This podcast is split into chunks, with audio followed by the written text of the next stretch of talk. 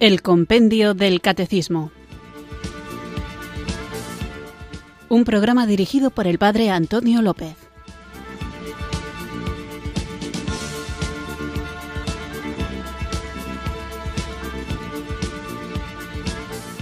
Muy buenas tardes, queridos oyentes de Radio María. Recibido un cariñoso saludo desde Irurzun, quienes sintonizáis una tarde más esta emisora de María para escuchar este programa de El Compendio del Catecismo.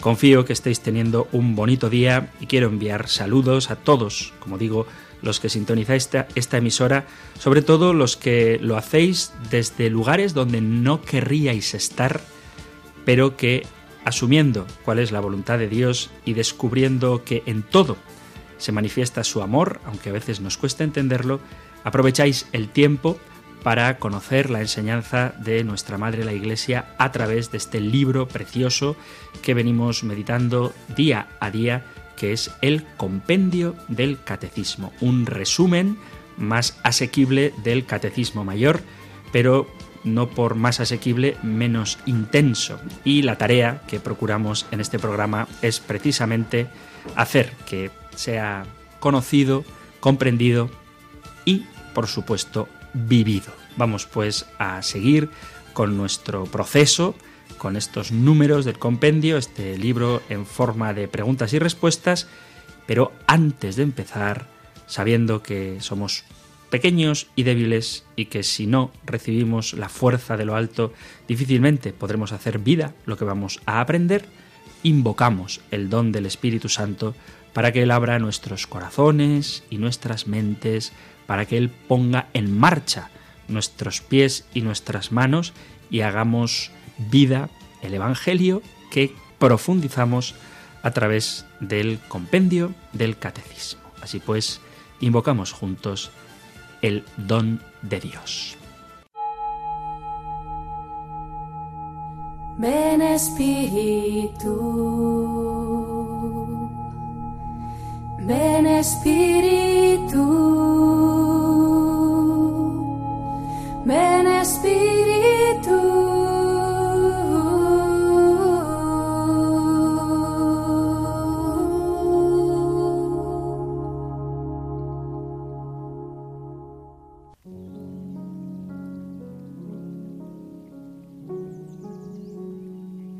Amado Dios, Padre misericordioso, invoco tu santa presencia por medio del poder del Espíritu Santo, por los méritos de tu Hijo Jesucristo, para darte gracias y alabarte por regalarme el don de la vida y para pedirte el don tan necesario del discernimiento.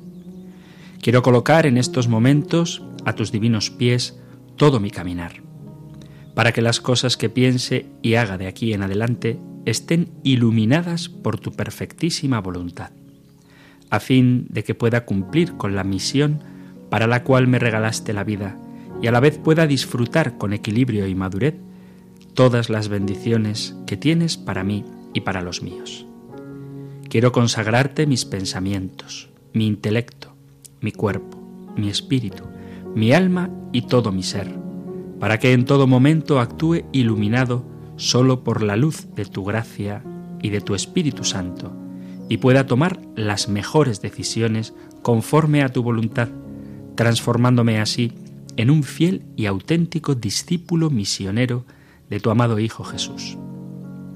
Te pido me des la gracia de recuperar el tiempo perdido en cosas que no tenían sentido y me ayudes a entender que tú tienes un camino perfecto para mi vida el cual me conducirá a vivir una vida plena hoy y a llegar a la salvación por la eternidad.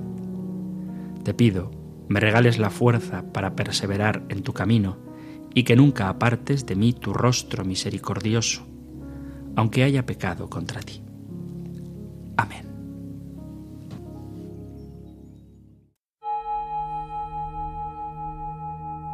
Ven Espíritu.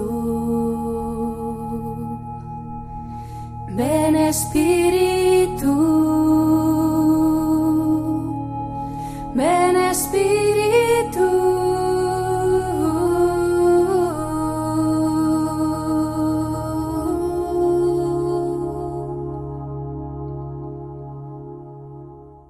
invocado el don del Espíritu Santo, vamos a recordar brevemente de qué hemos hablado en los programas anteriores. Estábamos viendo el punto número 9 del compendio del Catecismo, hemos dedicado dos programas a él, que preguntaba cuál es la plena y definitiva etapa de la revelación de Dios y decíamos que la plena y definitiva etapa de la revelación de Dios es Jesucristo, su verbo encarnado, su palabra única por medio de la cual nos lo ha dicho todo. Y tratábamos de ver cómo el Antiguo Testamento confluye todo él hacia Jesucristo. Y veíamos también varias figuras y personajes del Antiguo Testamento que alcanzan su plenitud y se entienden plenamente en Jesucristo. Y asimismo, podríamos decir que para entender bien a Jesús no podemos verle como una persona, un personaje aislado, cuyos mensajes brotan de una especie de iluminación espontánea, sino que Jesús cumple plenamente lo que ya desde antiguo se había profetizado.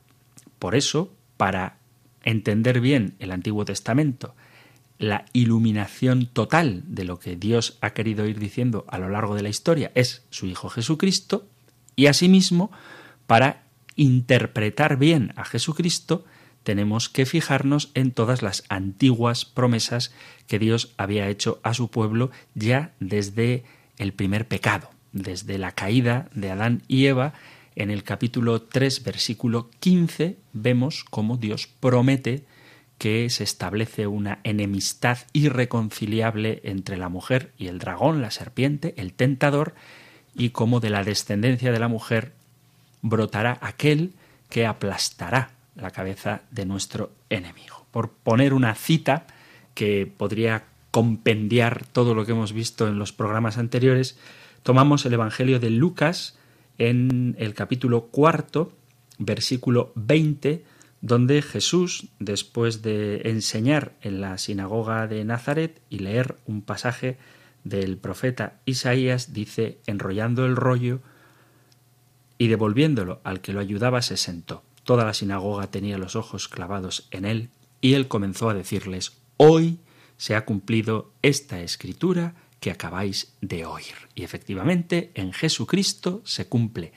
plena, total y definitivamente todo lo que Dios ha venido prometiendo a su pueblo, que luego, en una conciencia cada vez mayor de la voluntad de Dios, esa promesa de Dios para su pueblo adquiere una dimensión universal, de tal manera que ya no es sólo el pueblo de Israel el beneficiario de las promesas de Dios, sino que todas las naciones tienen como Rey, Señor y Salvador a Jesucristo, única palabra del Padre por medio de la cual nos lo ha dicho todo. Así que continuamos ahora con nuestro compendio y lo vamos a hacer con el punto número 10 que me parece interesantísimo, aunque en sentido estricto debo confesar que todos los temas que estamos tratando hasta la fecha y confío en que irá en un interés aún mayor creciente, en un interés creciente aún mayor, pues eh, digo que vamos a escuchar el punto número 10. ¿Qué pregunta y qué respuesta trae el compendio del catecismo.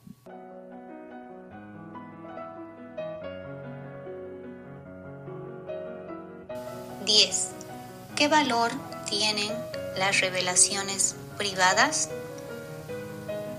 Aunque no pertenecen al depósito de la fe, las revelaciones privadas pueden ayudar a vivir la misma fe si mantienen su íntima orientación a Cristo. El magisterio de la Iglesia al que corresponde el discernimiento de tales revelaciones no puede aceptar, por tanto, aquellas revelaciones que pretenden superar o corregir la revelación definitiva, que es Cristo.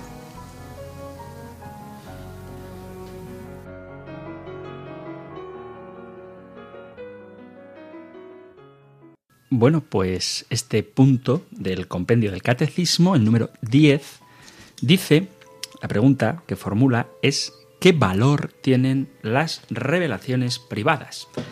El modo de formular la pregunta es muy interesante porque ya está dando valor a las revelaciones privadas. la pregunta no es si tienen valor, sino qué valor tienen. Claro, esto tiene una pega. Si decimos que Jesús es la revelación definitiva, ¿está todo dicho? ¿Cabe esperar algo nuevo? La respuesta es que no, porque está todo dicho. Entonces, ¿qué valor pueden tener las revelaciones privadas? Bueno, la respuesta es que sí está todo dicho, pero no, no está todo explícito. Vamos a ver primero algunos pasajes del Evangelio, de la Sagrada Escritura, que nos apuntan hacia que no todo está explícitamente dicho en la palabra de Dios, no todo está explícitamente dicho en la palabra de Dios. Y luego vamos a ver otros pasajes bíblicos donde se nos alerta contra el peligro de decir cosas que no están en la palabra de Dios. Y veremos cómo el matiz, este que estoy subrayando, intento subrayar, si se pudiera hablar en cursiva, diría que pongo en cursiva la palabra explícito, pues digo, este matiz del explícito o no explícito, implícito o latente, es muy importante. Ahora veremos por qué. Veamos qué nos dice la palabra de Dios.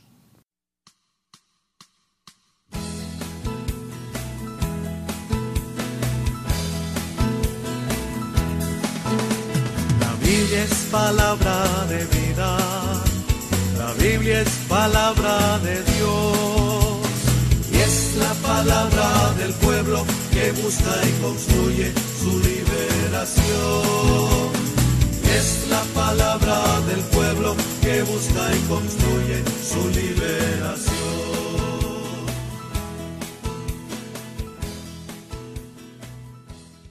Quizá el texto más famoso para demostrar que no todo está escrito en la palabra de Dios sea un pasaje bíblico donde dice literalmente que no está todo escrito. Y lo podéis encontrar en el Evangelio de San Juan, en el capítulo 21, justo al final del Evangelio de San Juan, el último versículo del Evangelio de San Juan, dice así, Juan 21, 25. Muchas otras cosas hizo Jesús. Si se escribieran una por una, pienso que ni el mundo entero podría contener los libros que habría que escribir. Es decir, da por hecho que no todo lo que hizo Jesús, no todo lo que enseñó Jesús, no todo lo que dijo Jesús está escrito en su palabra, puesto que si se escribieran una por una, si se escribieran todas, ni en el mundo entero podrían contenerse los libros que habría que escribir. Y otro precioso texto, tomado también del Evangelio de San Juan, lo encontráis en el capítulo 16, repito, de este mismo Evangelio de San Juan, donde Jesús dice, Evangelio de San Juan, capítulo 16, versículo 12, dice así, Muchas cosas me quedan por deciros, pero no podéis cargar con ellas por ahora. Cuando venga Él, el Espíritu de la verdad os guiará hasta la verdad plena. Así que es necesario que sea el Espíritu de la verdad quien nos guíe a la verdad plena. Y en este mismo sentido encontramos también en el Evangelio de San Juan, en el capítulo 14, en el versículo 25, Evangelio de San Juan, capítulo 14, versículo 25, dice así, Os he hablado de esto ahora que estoy a vuestro lado, pero el Paráclito, el Espíritu Santo, que enviará el Padre en mi nombre, será quien os lo enseñe todo y os vaya recordando todo lo que os he dicho. Así que insisto en que lo que nos lleva a la plenitud de la revelación es el don del Espíritu Santo, no sólo lo que está escrito, sino todo aquello que el Espíritu Santo, con el paso del tiempo, nos va a ir revelando. Pero no has dicho que Jesús es la palabra definitiva y que después de él no cabe esperar ninguna otra revelación, vuelvo a repetirlo del principio que me parece fundamental. Nada que no esté en Jesucristo va a ser revelado, pero hay muchas cosas de la vida de Jesucristo, de su enseñanza, de su palabra, de sus signos, de sus acciones, de su intervención en la historia, que con la ayuda del Espíritu Santo vamos a ir conociendo con más profundidad.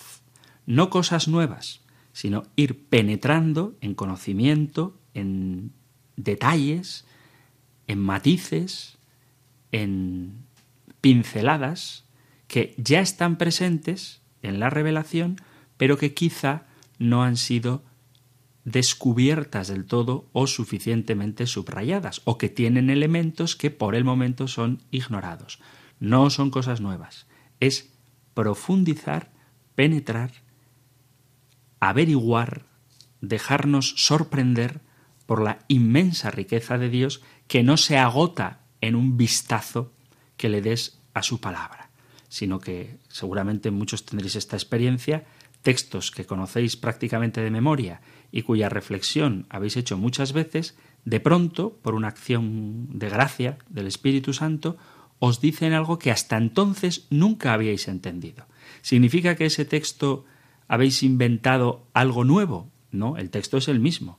Lo que pasa es que cada uno, con la gracia, insisto, y la ayuda del Espíritu Santo, va descubriendo nuevos elementos que ya están presentes en la palabra de Dios, pero que hasta ahora permanecían ocultos.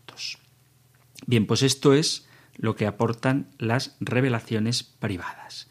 No pueden decir nada que contradiga a la palabra de Dios, no pueden decir nada que sea opuesto a la verdad revelada, pero pueden ayudarnos a profundizar, a mejorar en el conocimiento y en la vivencia de esas verdades previamente reveladas y presentes en la Sagrada Escritura. Repito, porque es que es muy importante y luego veremos por qué. No se trata de cosas nuevas, sino de descubrir la belleza y la riqueza de las cosas que ya están en la palabra de Dios. Entonces, dirá alguno, se pueden aceptar nuevas historias, nuevas revelaciones, nuevas formas de acceder a Dios, nuevos descubrimientos que hasta ahora mm, no habían sido desarrollados y que aunque no estén en la palabra de Dios, podemos añadir al depósito de la fe? La respuesta la tenemos también en la pregunta y respuesta que da el compendio de catecismo, es que no. Fijaos, estamos en la parte de qué dice la Biblia, lo que nos dice San Pablo en su carta a los colosenses. Dice así. Por tanto, perdón, carta a los colosenses, capítulo 2, a partir del versículo 6. Colosenses 2, 6 en adelante. Por lo tanto, ya que habéis aceptado a Cristo Jesús el Señor, proceded unidos a Él, arraigados y edificados en Él, afianzados en la fe que os enseñaron y rebosando agradecimiento. Cuidado con que nadie os envuelva con teorías y con vanas seducciones de tradición humana fundadas en los elementos del mundo y no en Cristo. Ya desde el principio, San Pablo advierte a los colosenses, capítulo 2, versículo 8 leo ahora, cuidado con que nadie os envuelva con teorías y con vanas seducciones de tradición humana fundadas en los elementos del mundo y no en Cristo. Y ahora un texto emblemático, precioso por su fuerza, que tenemos también del mismo San Pablo, es decir, en los mismísimos inicios de la predicación evangélica, a los Gálatas. Carta a los Gálatas capítulo 1 a partir del versículo 6. Dice así. Me maravilla que hayáis abandonado tan pronto al que os llamó por la gracia de Cristo y os hayáis pasado a otro evangelio. No es que haya otro evangelio. Lo que pasa es que algunos os están turbando y quieren deformar el Evangelio de Cristo. Y atención, versículo 8 de la carta a los Gálatas. Pues bien, aunque nosotros mismos o un ángel del cielo os predicara un Evangelio distinto del que os hemos predicado, sea anatema. Lo he dicho y lo repito. Si alguien os anuncia un Evangelio diferente del que recibisteis, sea anatema. Y el propio Pablo advierte también de que pueden existir falsos apóstoles, falsos apóstoles, obreros tramposos. Dice, escuchamos segunda carta a los Corintios, capítulo 11. Segunda, segunda carta a los Corintios, capítulo 11, versículo, leo a partir del 12. Esto lo hago y lo seguiré haciendo para cortar de raíz todo pretexto a quienes lo buscan para gloriarse de ser tanto como nosotros. En ese nosotros se refiere a los apóstoles. Esos tales son falsos apóstoles, obreros tramposos, disfrazados de apóstoles de Cristo, y no hay que extrañarse, pues el mismo Satanás se disfraza de ángel de luz. Siendo esto así, no es mucho que también sus ministros se disfracen de ministros de la justicia, pero su final corresponderá a sus obras. Desde el principio se advierte de que puede haber falsos apóstoles que quieran hacer creer a los fieles que hablan de parte de Dios, pero en realidad no lo hacen. Entonces, menudo lío. Por un lado dice la escritura que no está todo escrito y por otro lado San Pablo advierte de que hay que tener cuidado con las novedades. ¿En qué quedamos? Vamos a escuchar una bonita canción y después tratamos de aclarar este aparente embrollo.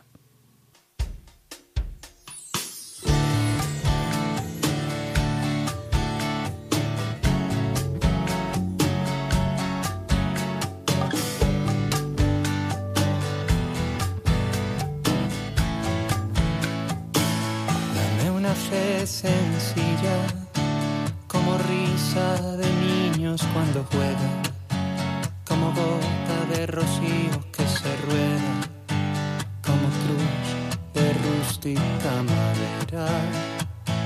Dame una fe sencilla que se siente a la mesa de los pobres, que se alegre de alegrar sus corazones y que llore también con sus dolores.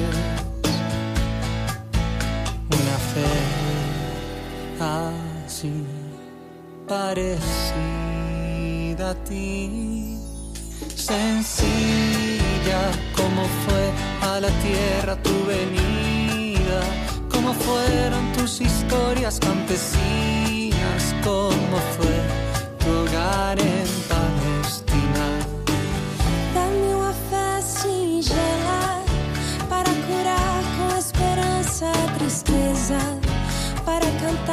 mais perdão nessa guerra, para avivar o pavio que fumega. Dá-me uma fé singela que não dá brecha e espaço à mentira, que não consegue conviver com a injustiça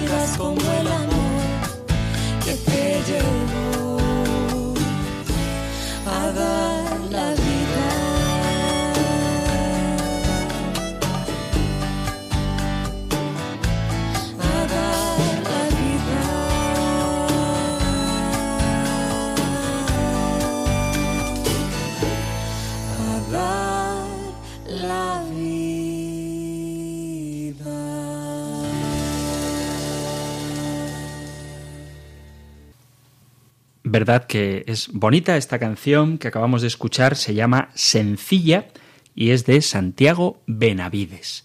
Estás escuchando el compendio del catecismo aquí en Radio María y hoy estamos profundizando en el punto número 10 del compendio que plantea la pregunta sobre qué valor tienen las revelaciones privadas. Acabamos de ver algunos textos bíblicos donde se nos dice que no todo está en la palabra de Dios y otros textos bíblicos, no contradictorios, pero así a simple vista pudiera parecer que sí, que nos dicen que hay que tener cuidado con las novedades y que solo hay un evangelio. Y entonces, ¿cuál es la opción adecuada?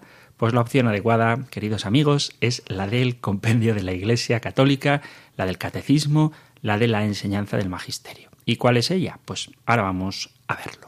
Estaréis de acuerdo conmigo en que desde siempre y en todas partes la religiosidad popular o incluso la curiosidad popular se ha hecho eco de fenómenos y hechos extraordinarios que con frecuencia están relacionados con revelaciones privadas, apariciones de la Virgen, visiones de videntes, voces interiores, espíritus o ángeles que hablan a personas que luego se consideran heraldos de ese mensaje que han recibido. El Catecismo Mayor dice que a lo largo de los siglos ha habido revelaciones que se han llamado privadas, algunas de las cuales han sido reconocidas por la autoridad de la Iglesia. Y ahora viene un dato importantísimo que es el que hay que subrayar y que quede muy claro. Estas, las revelaciones aprobadas, estas revelaciones privadas reconocidas, aprobadas por la autoridad de la Iglesia, no pertenecen al depósito de la fe. Aunque suene poco piadoso, una persona puede no estar de acuerdo digo una cosa que es que es verdad, y si algún oyente de Radio María, por favor, se escandaliza, que entienda lo que estoy queriendo decir. ¿eh? Lo que quiero decir es que las revelaciones privadas no pertenecen al depósito de la fe. O sea que, que nadie se escandalice, por favor. Si hay algún católico que por la razón que sea no quiere aceptar las apariciones de Fátima, por ejemplo, no es ningún hereje no es ningún hereje. Habría que saber por qué no las acepta. Lo digo porque las revelaciones de Fátima, como las de Lourdes, o las apariciones de María Margarita de Alacoque, o las de Sor Faustina Kowalska, están en perfecta sintonía con el Evangelio. Pero si por lo que sea, razones que ahora no voy a entrar a juzgar porque es solo un ejemplo, alguien no quisiera aceptar estas apariciones como verdaderamente venidas del Señor, no sería ningún hereje ni estaría fuera de la Iglesia Católica. ¿Por qué? Porque la función de estas apariciones, de estas revelaciones privadas, esto dice el catecismo, no es la de mejorar o completar la revelación definitiva de Cristo, porque la revelación ya está completa y es inmejorable, sino que lo que tratan de hacer estas revelaciones es ayudarnos a vivir más plenamente eso que ya está en el Evangelio y que por distintas circunstancias a lo mejor tenemos olvidado. Porque quizás se ha hecho una imagen de Dios lejano, que es falsa, pero se ha hecho quizá en algún momento de la historia una imagen de un Dios lejano, castigador y juzgador, con, por ejemplo, el jansenismo, del que seguramente tendremos ocasión de hablar. Bueno, pues vienen unas revelaciones privadas del corazón de Jesús que nos muestra ese corazón que tanto ama a los hombres. O en una época como la nuestra, en la que parece que la penitencia es algo medieval y que el pecado no tiene consecuencias, pues es lógico, es un acto de misericordia de Dios que envíe a su Santísima Madre para recordarnos que tenemos que hacer oración y penitencia y que de no convertirnos pues podemos sufrir castigos, consecuencia del propio alejamiento de Dios. Pero no se trata de cosas nuevas, sino de aspectos que ya están en el Evangelio y que quizá están olvidados o un poquito vividos eh, agonizantemente, están como apagados en la piedad popular y entonces el Señor envía mensajes privados para resucitar esos aspectos de la vida cristiana que quizá, pues como digo, estén un poquito dejados de lado. A lo largo de la historia podemos ver cómo están esparcidos por distintos lugares del mundo elementos sobrenaturales que acompañan al hombre en las distintas épocas y circunstancias de la historia. Acontecimientos que sorprenden tanto a los creyentes como a los no creyentes, porque muchas de estas apariciones o signos que acompañan a estas apariciones son visibles por todos. Pero que quede claro que ninguna de estas manifestaciones puede contradecir el contenido de la fe, sino que tienen que ir orientadas todas ellas al centro de la revelación que es Jesucristo y cómo el Padre ama a los hombres y nos llama a la conversión para que nos acerquemos confiadamente a Él como hijos suyos que somos.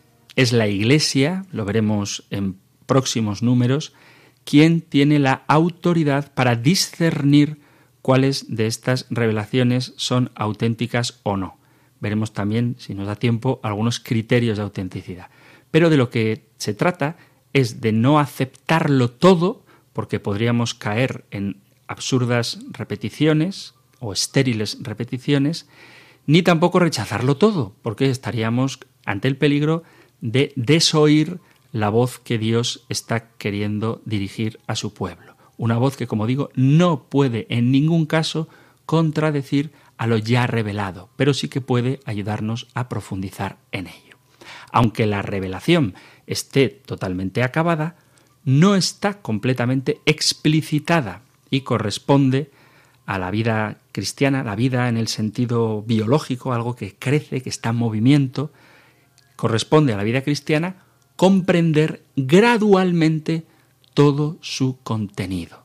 No todo se conoce de golpe, igual que en la vida natural vamos aprendiendo las cositas poco a poco, primero aprendemos a sumar, a restar, a multiplicar, a dividir y luego a lo mejor uno aprende a hacer derivadas o ecuaciones dificilísimas, pues matemáticas es todo, que empieza poco a poco y uno va profundizando, creciendo y haciendo cada vez más amplio el conocimiento de una realidad. Pues esto mismo ocurre con la revelación. Hay que aclarar algunas cosas. En primer lugar, las revelaciones privadas son una ayuda para la fe y se manifiestan como creíbles, auténticas, porque remiten a la única revelación pública. No se debe un asentimiento de fe católica a revelaciones aprobadas. Estas revelaciones exigen más bien un asentimiento de fe humana según las reglas de la prudencia que nos las presentan como probables y piadosamente creíbles. Cuando hay una revelación privada, la Iglesia puede aprobarla, pero el mensaje no contiene nada, no puede contener nada que vaya contra la fe y las costumbres. Y es legítimo, pero no obligatorio, hacerlo público. Y los fieles están autorizados, pero no obligados, a darle culto de una forma pues, que ellos consideren adecuada. Entonces, una revelación privada tendrá mayor validez cuanto más y mejor nos oriente a Cristo. Pero cuando una revelación privada nos aleja de Jesucristo, o cuando prescinde de Él, o cuando se hace pasar como una superación de Cristo, pensad en las múltiples sectas que dicen que como la Iglesia falló, pues ahora han venido ellos, que esto sí que son la auténtica, ¿no? O iglesias como la Iglesia mormona, como los mormones, que tienen otro libro sagrado, el libro del mormón. Bueno, pues todas estas iglesias, todas estas sectas, tienen que ser descartadas porque no nos guían hacia el Evangelio, sino que nos sacan de él. Por tanto, las revelaciones privadas son siempre un apoyo que nos han de hacer crecer en la fe auténtica para vivir en la esperanza y que nos muevan a la caridad. Porque si nos alejan de nuestros hermanos y nos encierran en un castillo de soberbia espiritual, es decir, nos cierran a la caridad. Hacen que la esperanza en el mundo futuro, tal y como Jesucristo nos lo ha revelado y la Iglesia lo ha enseñado, queden descartados por un paraíso, por ejemplo, meramente terrenal, como afirman los testigos de Jehová, o nos desvían de la fe verdadera que acepta que Jesucristo, que afirma que Jesucristo es Dios hecho hombre, que ha muerto por nosotros para librarnos del pecado y que ha resucitado carnalmente y está sentado a la derecha del Padre, pues si niegan estas cosas hay que descartarlo. Dice San Pablo en la carta a los tesalonicenses, San Pablo en la carta a los tesalonicenses en el capítulo 5, a partir del versículo 19, no apaguéis el espíritu, no despreciéis las profecías, examinad cada cosa y quedaos con lo bueno.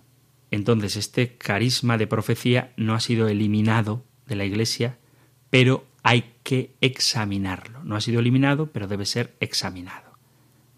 No hay que despreciarlo, pero tampoco hay que aceptarlo de buenas a primeras. La profecía en el sentido bíblico no significa predecir el futuro, sino hacer, decir la voluntad de Dios, hacer de voceros de Dios. Cuando Dios tenía que hablar a su pueblo, lo hacía a través de los profetas. Y como un signo de que Dios estaba con ellos, en ocasiones los profetas predecían el futuro para que el pueblo les creyera. Pero lo propio del profeta, repito, no es predecir el futuro, lo propio del profeta es hablar de parte de Dios. Lo esencial es que las revelaciones privadas tienen que actualizar, tienen que encarnar la única revelación que es Jesucristo.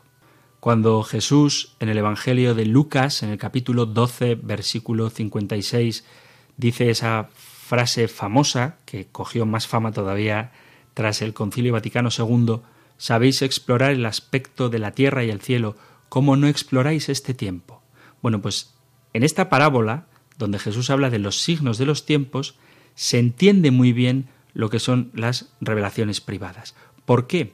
Porque es una manera de actualizar y reconocer la presencia de Cristo en todos los tiempos, también en nuestro tiempo. Y quizá hoy el lenguaje y la sensibilidad requieran de una revelación privada para que nos ayude a profundizar en la única revelación universal, la única que nos salva, la única que es de obligatoria adhesión del corazón y de la razón, que es la revelación de Jesucristo, que está completa en la palabra de Dios, en la Sagrada Escritura y en la tradición y el magisterio de la Iglesia, de los cuales hablaremos en los próximos números.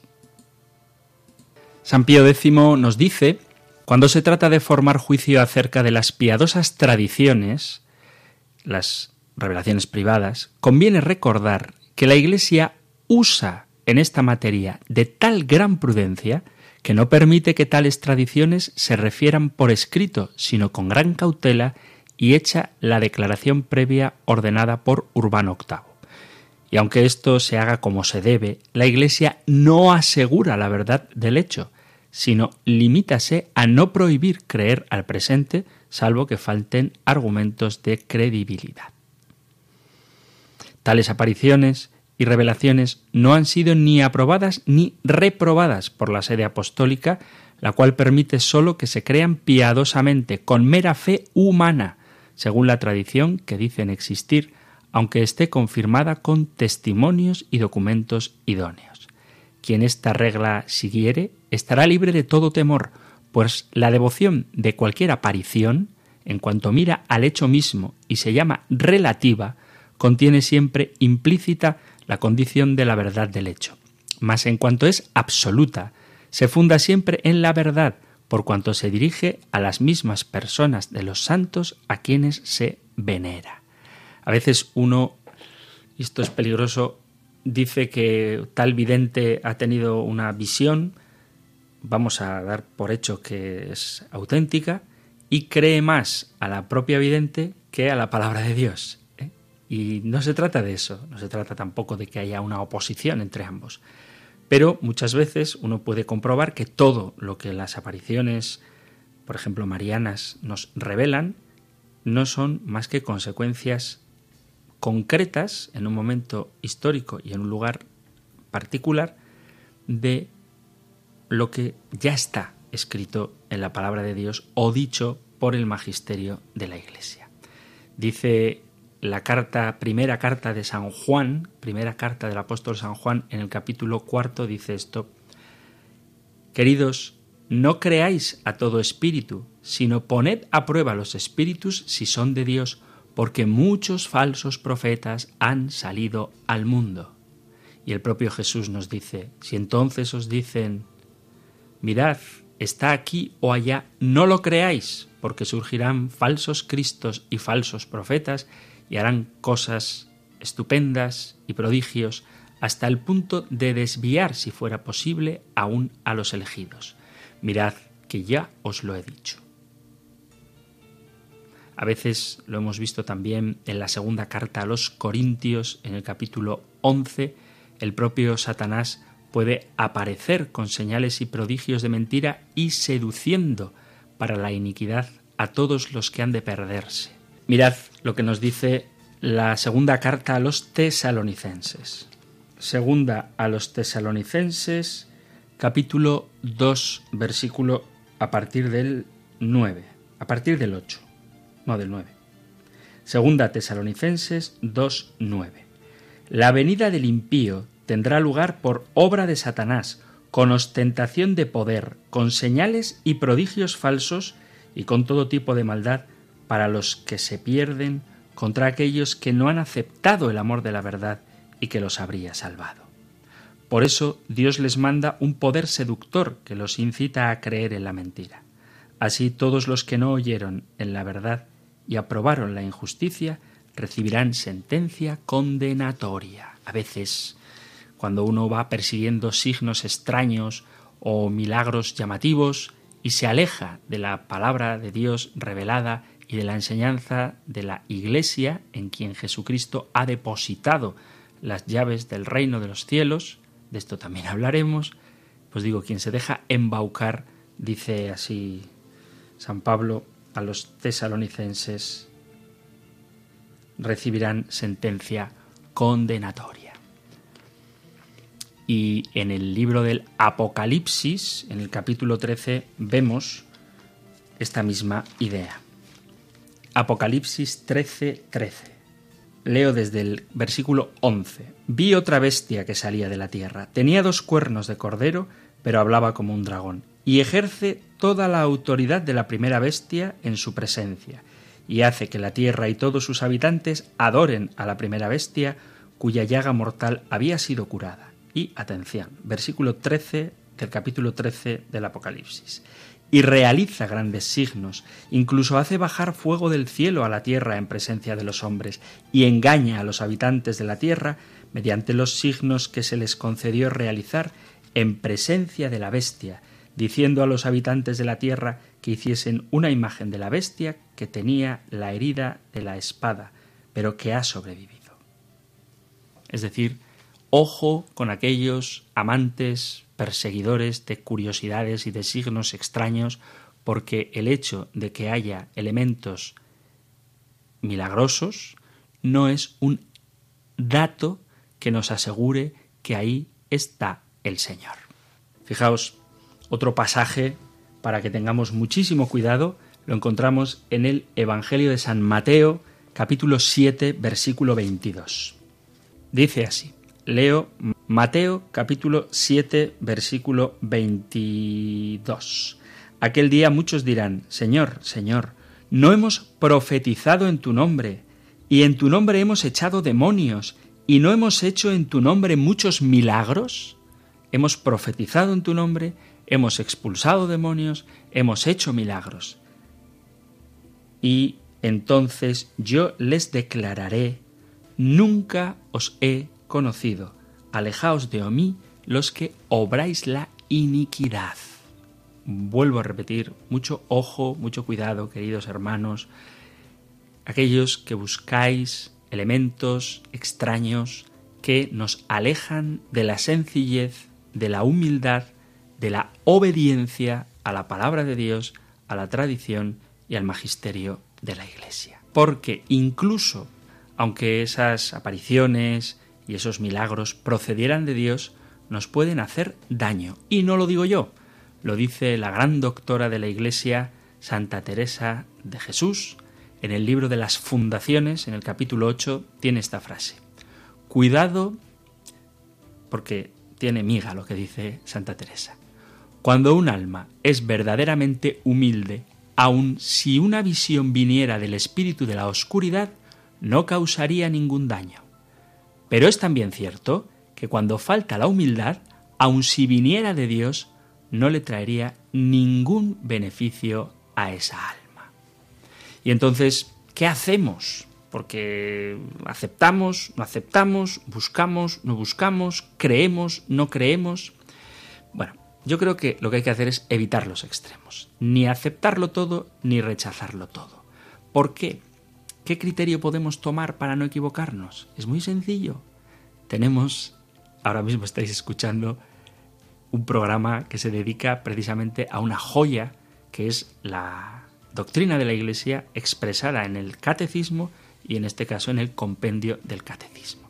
La teología católica nos ha enseñado que los grandes místicos que han sido capaces de explicar de una manera bellísimamente poética las experiencias más profundas de comunión con Dios, siempre han sido personas humildes, muy humildes.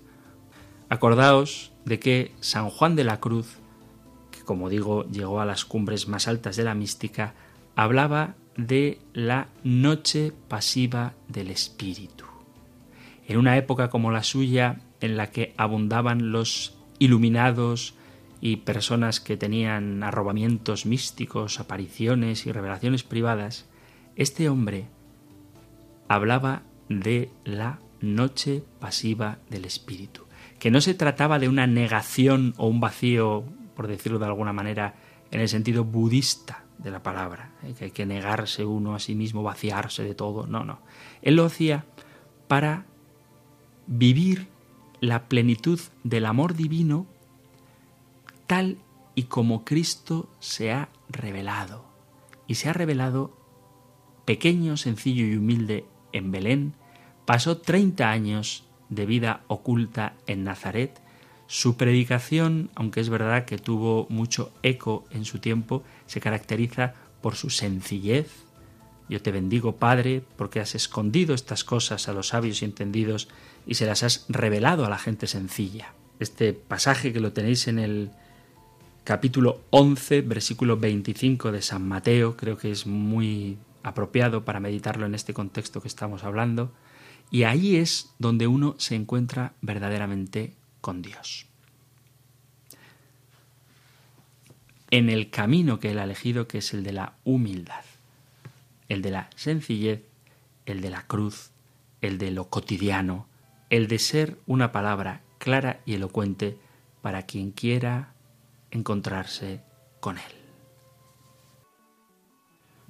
Por tanto, mis queridos amigos, mis queridos oyentes, si me aceptáis un consejo personal a la hora de defender la fe, es preferible que no aludamos a apariciones privadas, porque, repito, no forman parte del contenido dogmático de nuestra revelación.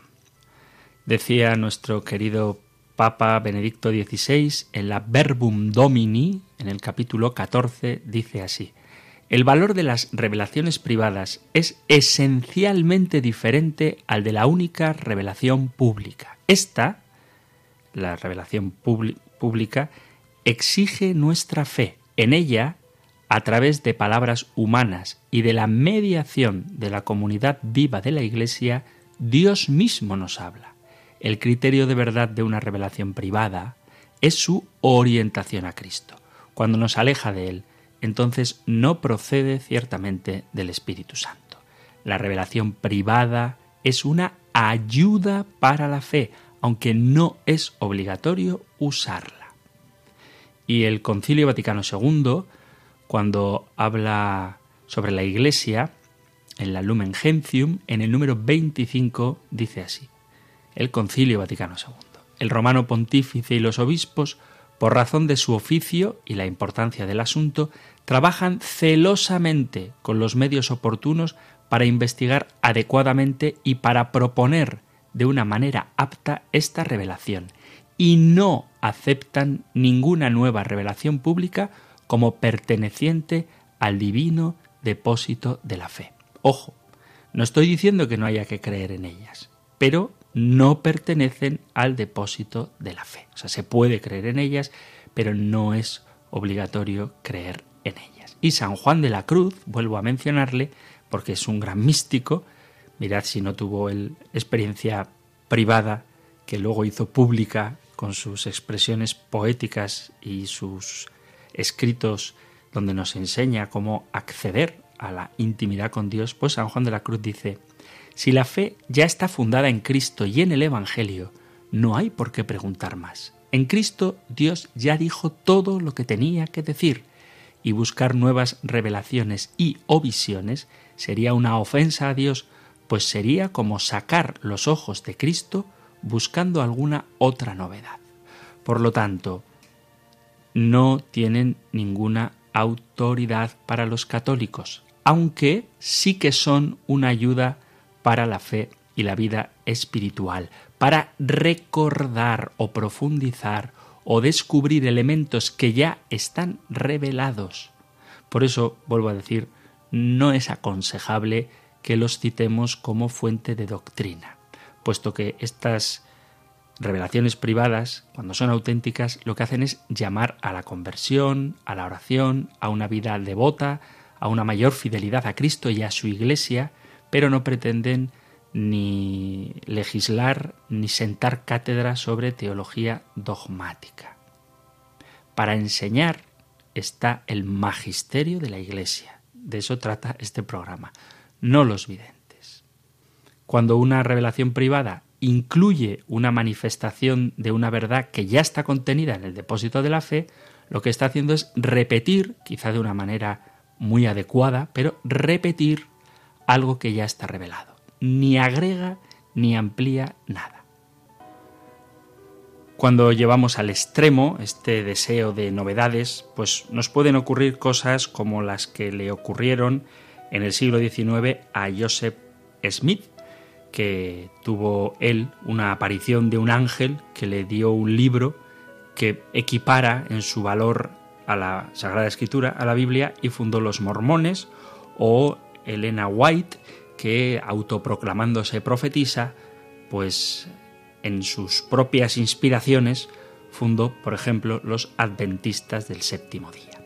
Así que, queridos amigos, ¿Tienen valor las revelaciones privadas? La respuesta es que sí, tienen valor, pero es un valor que no hace doctrina. Como resumen, diré que la revelación privada no es superior a la revelación pública, aunque sea posterior en el tiempo, que esta es una de las cosas que argumentan quienes se autoproclaman como verdaderos profetas que quieren desbancar todo lo anterior porque ellos vienen después, ¿no? Entonces ahora ya sí que sí. Eso es un peligro tremendo porque después de la venida de Jesucristo y de la muerte del último de los apóstoles, lo veremos en los próximos programas, no hay nuevas revelaciones. La revelación privada no es igual a la, a la revelación pública. Al contrario, la revelación privada tiene un valor inferior y subordinado a la revelación pública.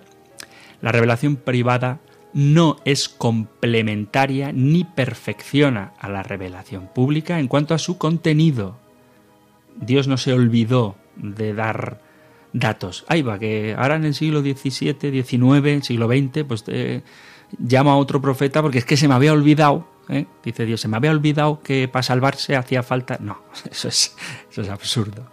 ¿Eh? las revelaciones privadas tienen que mm, hacernos desear conocer más la revelación pública.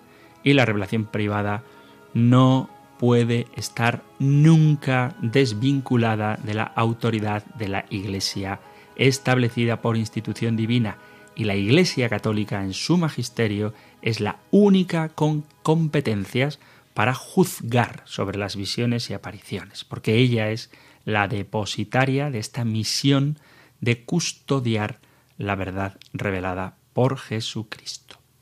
La revelación privada no es inspiración bíblica. Las revelaciones privadas no gozan de infalibilidad y por tanto tenemos que aceptarlas con prudencia y siempre en fidelidad al magisterio de la Iglesia. Así que, queridos oyentes, espero que hayáis disfrutado del programa escuchándolo, tanto como yo haciéndolo con vosotros y para vosotros, y os doy ahora, para terminar, la bendición que aparece en el libro de los números, en el capítulo 6, con el que terminamos siempre esta emisión. El Señor te bendiga y te proteja, ilumine su rostro sobre ti y te conceda su favor.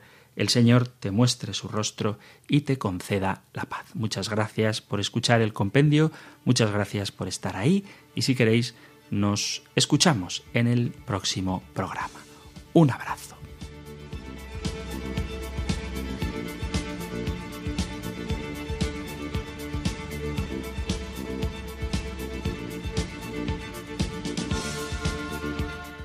El Compendio del Catecismo. Un programa dirigido por el Padre Antonio López.